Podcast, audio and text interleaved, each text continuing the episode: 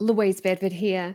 Just before we kick off with today's show, I wanted to let you know that for one week only, you can get up to 84% off a selection of my most popular trading education products available through tradinggame.com.au. Make no mistake, your financial future is in your hands. So, check out the audios, videos, and study courses that I have available at tradinggame.com.au. Now's your chance to develop your skills as a trader for up to 84% off, but only for the next week. Let's get on with the show.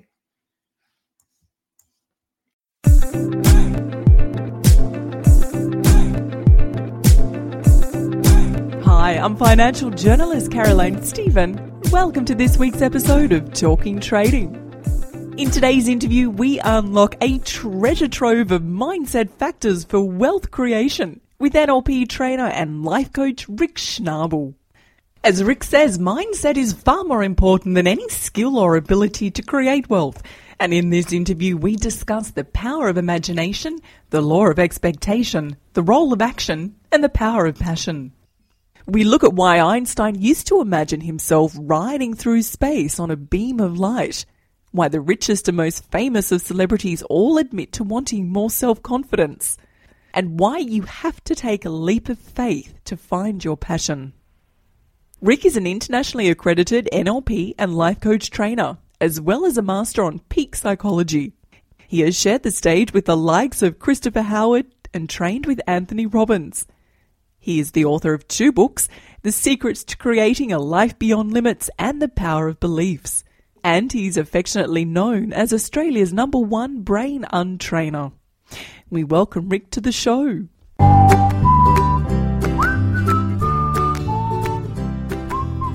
Rick Schnabel, hello and welcome back to Talking Trading. Hi, Caroline. Great to have you on the show. It always is. Rick, I'm going to do an interview talking about the factors of wealth creation. And these questions are based on your two books, The Power of Beliefs and The Secrets to Creating a Life Beyond Limits. Let's start with imagination. Einstein said imagination is more important than knowledge. And Einstein used to imagine himself riding on a beam of light through space, and that this image assisted his discovery of the theory of relativity. So, let's start off by talking about what role does imagination play in wealth creation? That is a very good question to start from this particular perspective, if we think about Einstein, you know, here is a man that has incredible genius, you know, a high intellectual that most of the world would consider that to be his number one value. Yet this same man, what he says is the most important thing is imagination.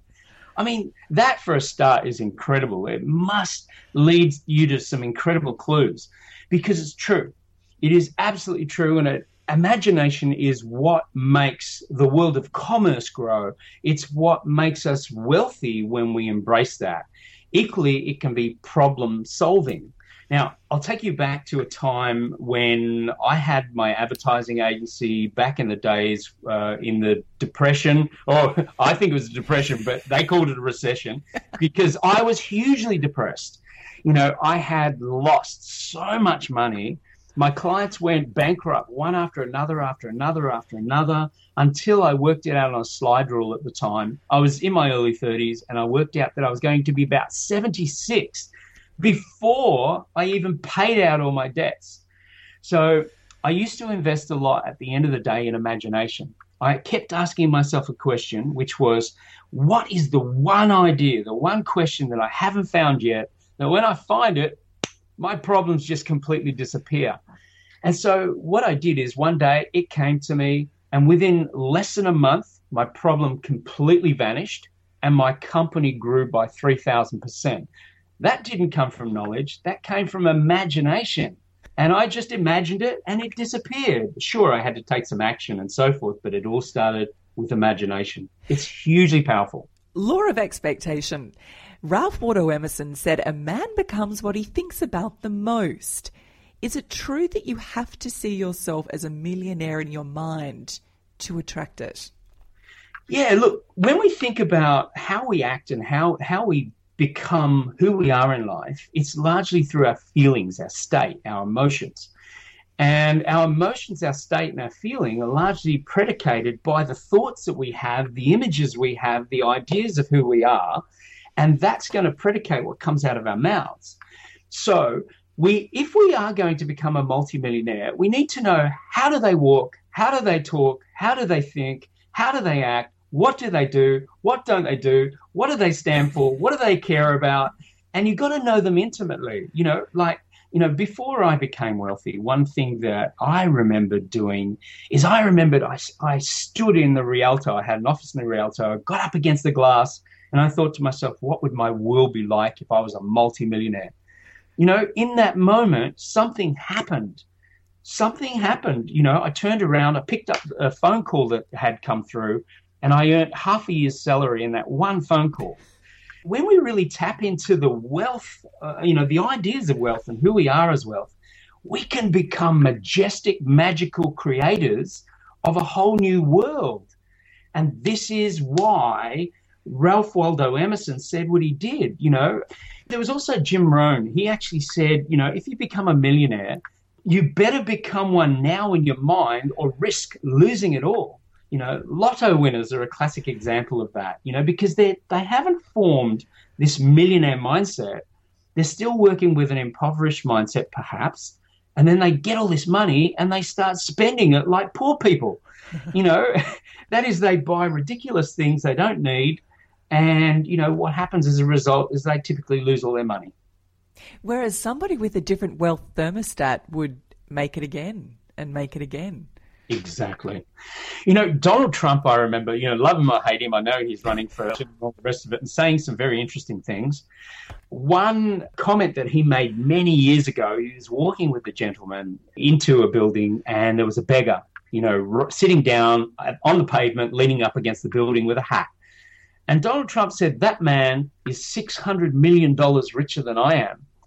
and the guy turned around and said, What? And he said, Well, I'm 600 million in debt this guy at least has nothing, you know, but look where he is today. I mean, it's the mindset that makes all the difference. Most people think it's skills and abilities. Yes, they help, but mindset is far more powerful than any skills or abilities. What's one of the best questions you can ask yourself when you're starting out on the road to wealth creation? I think, well, firstly, I'll start with the wrong question. Um, many people, when they want to change their life or they want to get onto the path to wealth, they will often ask the question, how? Now, if we really are truthful, if we have not ever through our lives created wealth, how the hell would we know what question to even ask ourselves? And even if we answered that, how would we know it? How would we know it was right? You know, we'd only be guessing. So, a much better question to ask, and certainly one question I asked myself that really changed my personal game, was I asked a different question Who? Who knows how to create incredible wealth? God, if they turn you from flat broke into a millionaire and they charge you half a million for that advice, you're still half a million ahead. At the end of the day, a much better question is who has created incredible wealth and who is willing to mentor me? Cary Grant said, I acted like Cary Grant for so long that I became him. What role does action play in success?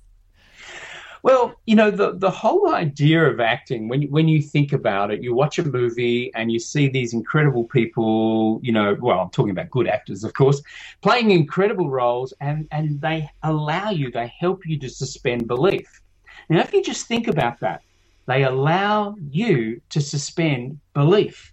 When we act as if we are somebody else, what we are doing is we're suspending our belief system that says you're not that. And so when we suspend our belief system, we can actually start thinking in a whole different dimension. You know, if we start thinking that we could perhaps could come up with an idea that can totally transform our world, then chances are much higher that we could actually come up with that idea. It is the acting as if you are someone whom you are not creates the opportunity for you to be that whom you are not right now. There's a confidence survey that's been done with the most rich and famous of celebrities, and they all admitted to wanting one more thing, more of one thing, and that was self confidence. How can people gain more self confidence? Okay, firstly, just to substantiate this, uh, I've worked with rich people, I've worked with famous people, you know, rock stars, movie stars, all sorts of very interesting people. Of course, I can't share who those people are because you sign your life away with confidentiality agreements.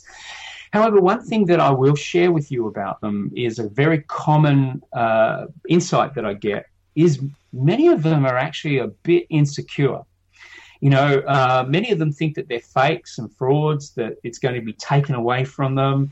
You know, I remember working with a rock star, you know, actually, he's quite a major rock star in Australia, and we were in a hotel in Melbourne.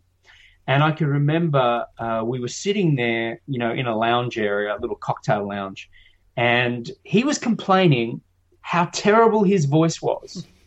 And he, he recognized the pianist and immediately leapt up from our session. I mean, rock stars are not easy to work with, I've got to say, as from the perspective as a coach, but just leap, le- leapt up, you know, introduced himself to the pianist who he, who he knew. And she went, Oh my God, it's you. And they started playing, and he started singing a classical song. And I think even the world's audiences have not heard that guy sing as well as I heard him sing in that moment. And the whole session was all about how badly he sung. So the first thing we've got to understand is just because someone's rich, famous, amazing, in our view, they all want more confidence. But it's that desire for more that keeps them growing and getting better and better and better and, you know, eventually becoming superstars.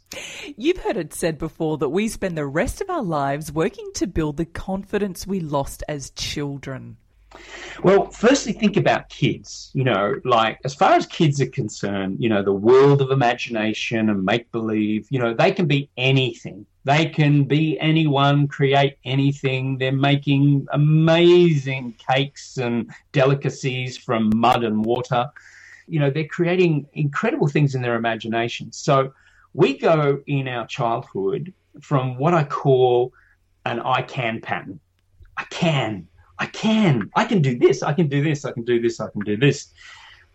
What happens as parents, sometimes what we do is we say, no, no, no, you can do all that, but you can't do this. You can't touch my special things. You can't just walk in on us while we're having a conversation. You can't go into this room. You can't do that. And what happens is we create what's called a negative inhibitive habit pattern. And it moves us from an I can pattern to an I can't pattern. And as adults, what happens is we often, when we're given something new, instead of being adventurous and creative and courageous like children are, what we do is we go, I can't. You know, it seems to be the fr- very first phrase we get. So, what is really important is for us to recapture that opportunity as a child and get back to our I can patterns. The shaman Carlos Castaneda said we make ourselves happy or miserable. The amount of work is exactly the same. Is the instant you accept responsibility for your life the moment you reclaim your power? so, so true. Um, let, us kind of uh, explore some of the clients that I've worked with over the years. One of the things that's most critical to help a person to get a life that they don't currently have is you've got to be prepared to divorce the current life we have. We've got to detach from who we are and how we're living that life. And what a lot of people will not do is they will not accept their current situation. I think the, the formula to move forward to progress is ADD. We need to accept where we are. Don't make it worse than it is. Don't make it better than it is. Just accept where we are. That's responsibility.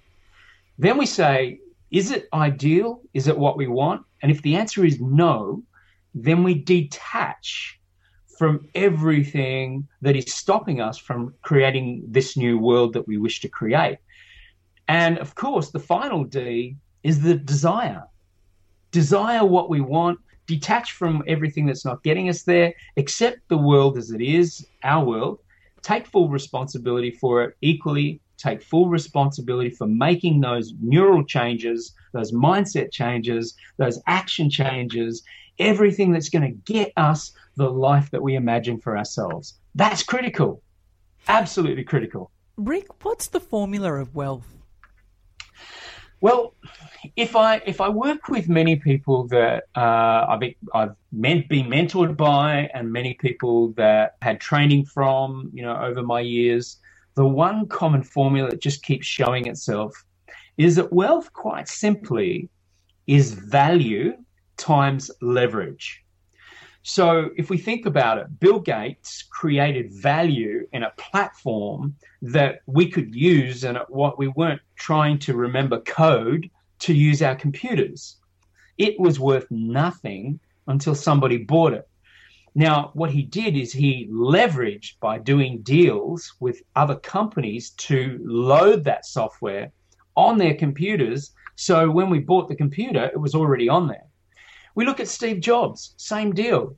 What we have to understand, the game of wealth is to work out what is our value. Where, what do we do? Who are we? What do we create that is of value to anyone?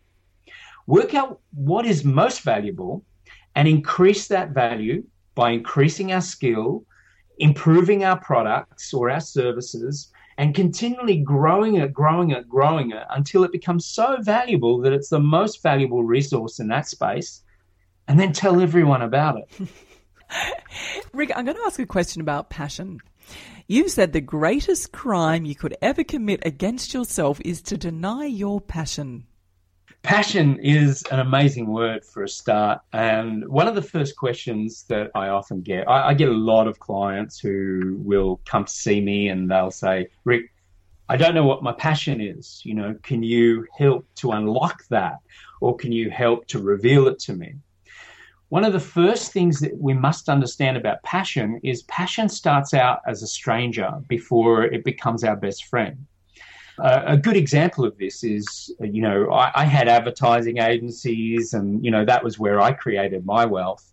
And then I wanted to change. You know, I, I felt like I'd done it for so long. I just really wanted to change. So, one thing that came up was life coaching came into Australia from the UK and the US, and I was one of the early adopters. I, I had a journalist who came to see me and threw an envelope in front of me. And she said, I've just done this story on life coaching. And she said, You are that. You're a life coach. And I said, What's a life coach? And she said, Oh, it's this whole new thing that's growing that, you know, it's it's working with people who are not sick, you know, people who don't need a psychologist, psychiatrist. It's kind of meeting a gap. It's for people who really want to grow their lives or grow their wealth and they need help with that. I resisted it massively, just completely resisted. I was so scared of doing it that I avoided it for about 18 months. That envelope stayed shut for 18 months because I knew the day that I'd open it, I, my curiosity would get the better of me. And, I got a sense that I would love it. So what happened was I eventually opened the envelope, and uh, of course, I loved it. I enrolled to learn how to become a life coach. So I went in this, you know, certificate program that ran over a year. And when I was there, I was alive. You know, I was home.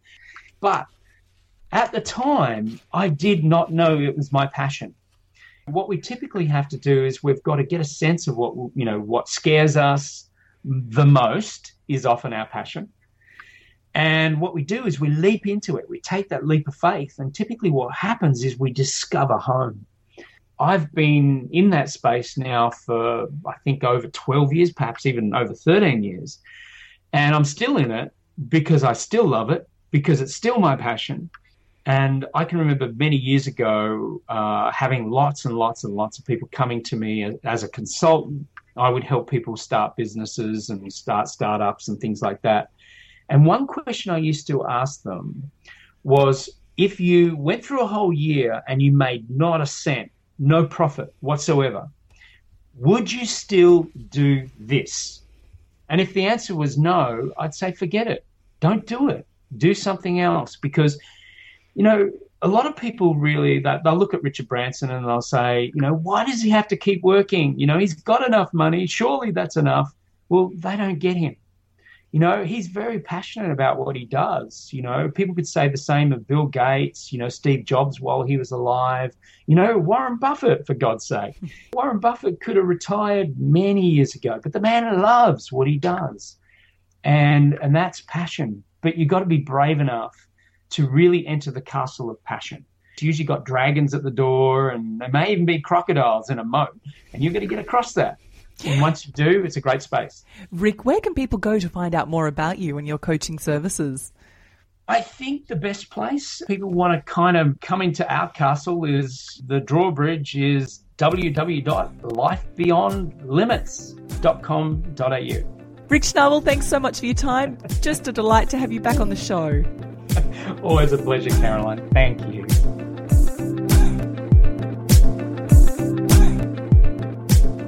And that's all we have for you today, guys. Stay tuned next week to hear Michael Yardney on creating a legacy of wealth. I'm Caroline Stephen, and on behalf of the team, thanks for your company. We'll see you next week. You've been listening to TalkingTrading.com.au with Caroline Stephen. Make sure you are subscribed to this website to receive the very latest market views, commentary, and expert opinion. Tune in next week as we've got a bumper show planned. Bye for now. The views represented on Talking Trading are general in nature and do not take into account your objectives, financial situation, or needs. Before acting on any of the information, consider its appropriateness in regard to your own situation.